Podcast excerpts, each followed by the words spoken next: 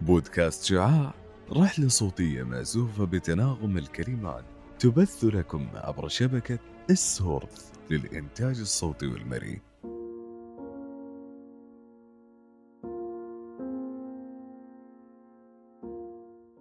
أهلا وسهلا بمستمعي ومستمعات بودكاست شعاع.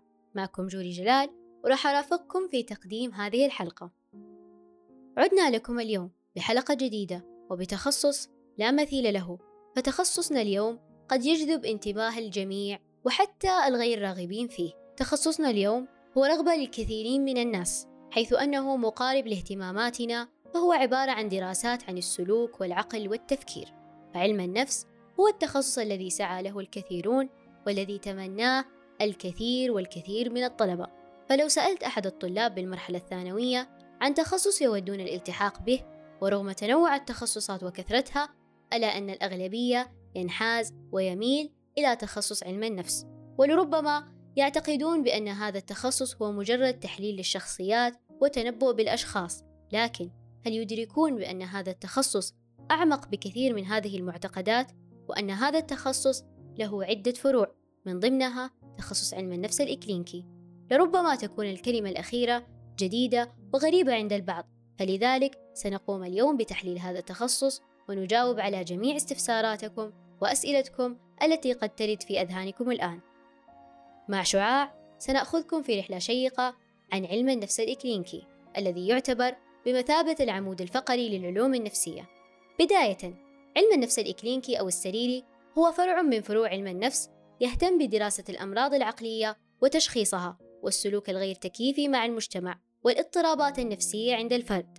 ويعد هذا العلم من العلوم التي تهتم بالدمج بين العلوم والنظريات والمعرفة الإكلينيكية أو السريرية وما الذي يهدف له هذا التخصص؟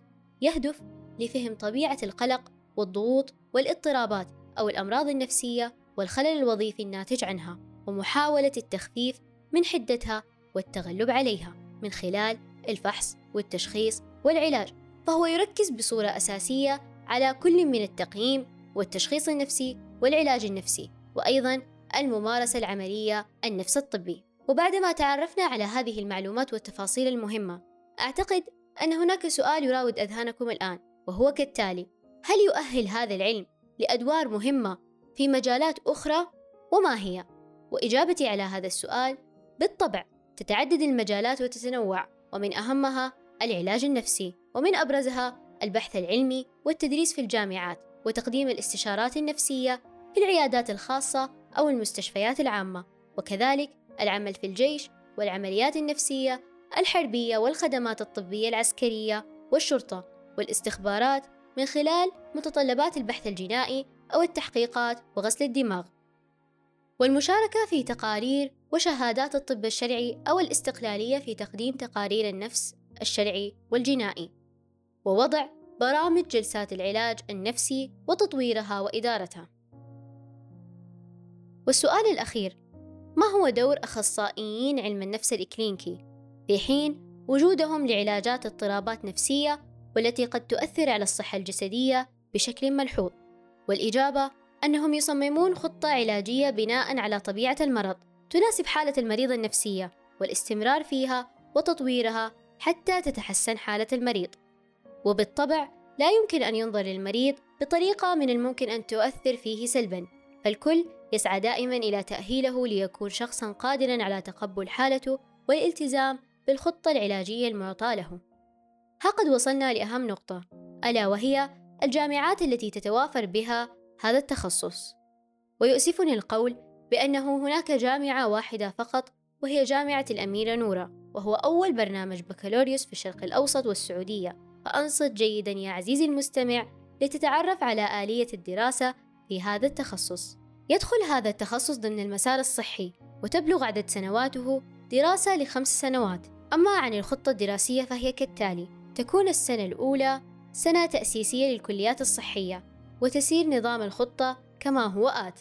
ثلاث سنوات دراسة من التدريب الإكلينكي والسنة الأخيرة هي سنة الامتياز وهي عبارة عن تطبيق فقط في المستشفيات الحكومية ومراكز التأهيل وكما يتم تدريب الطالبات في المراكز الصحية ومن أبرزها مركز المحاكاة في جامعة الأميرة نورة تكون لمدة ثلاث سنوات كما أن التدريب يبدأ من أول سنة في التخصص ويكون التدريب فقط على الممارسة الإكلينيكية يتعلم فيها كيفية تشخيص الاضطرابات والتعامل مع المرضى وإجراء المقاييس النفسية للمرضى وأخذ التاريخ المرضي.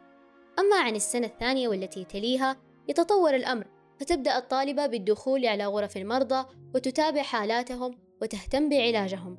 وبعد هذه الخطوات تأخذ الطالبة جلسة تسمح لها بأن تأخذ تاريخ المرضى من دون تدخل أي أخصائي. فأول جلسة تكون مع الطالبة حسب خطة الجامعة ومدتها ثلاثة شهور لكل ترم لمدة سنتين مع المرضى وتليها سنة كاملة تسمى بسنة الامتياز.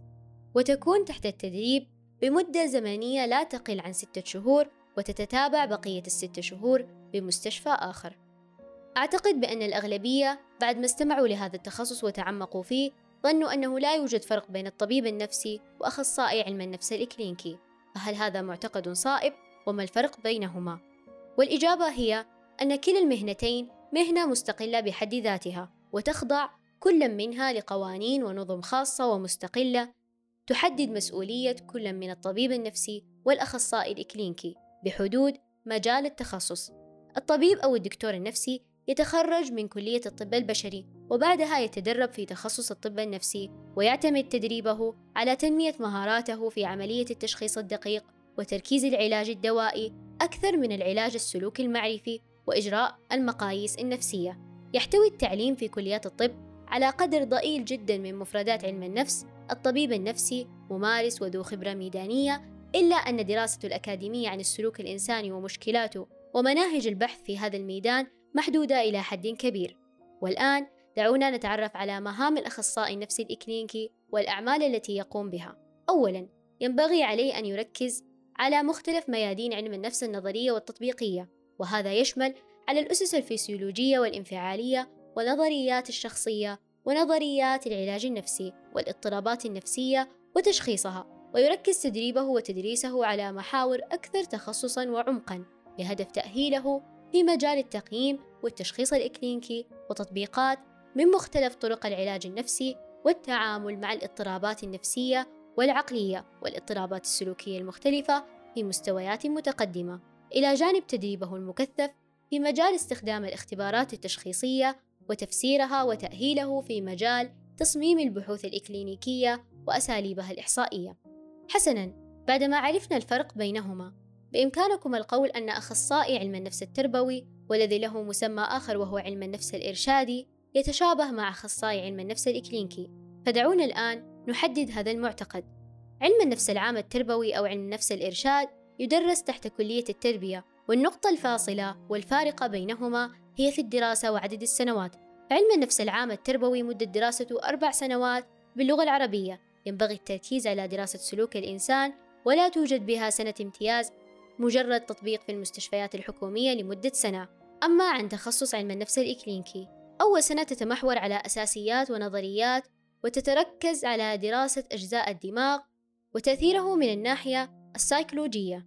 وباقي السنوات على الاضطرابات النفسية والأمراض النفسية والعصبية والعلاج النفسي. وبالسنة الثالثة تدرس الطالبة مادة عن الطب النفسي ويكون التقييم على المقاييس النفسية.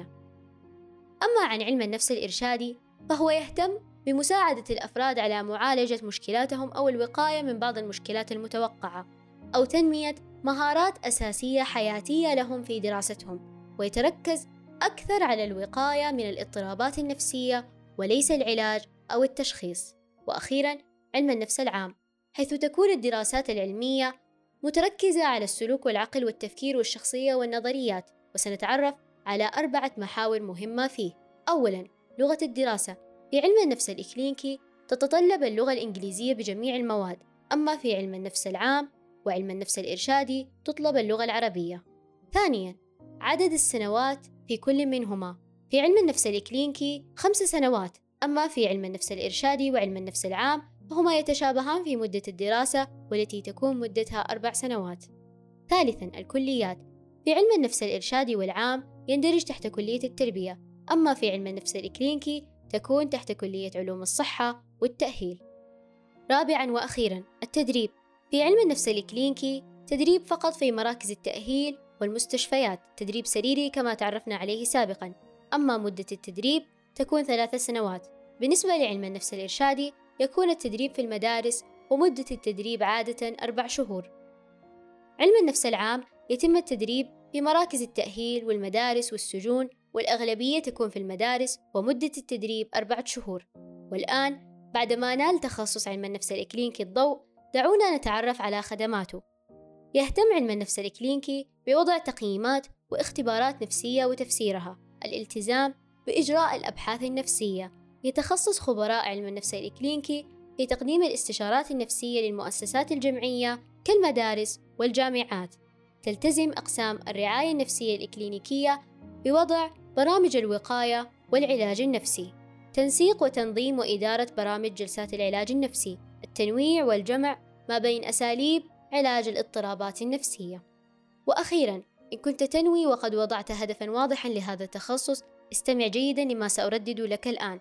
سأخبرك الآن يا عزيزي المستمع أو عزيزتي المستمعة عن بعض الفرص الوظيفية في هذا التخصص حيث أنك ستكون مؤهل للعمل كمعالج نفسي إكلينيكي في جميع المستشفيات الحكومية والخاصة العيادات الخارجية للصحة النفسية مراكز علاج تعاطي المخدرات مراكز إعادة التأهيل المدارس وأنظمة التعليم الدراسي الخاص مراكز خدمات الأبحاث والقياس وكالات الخدمة المجتمعية.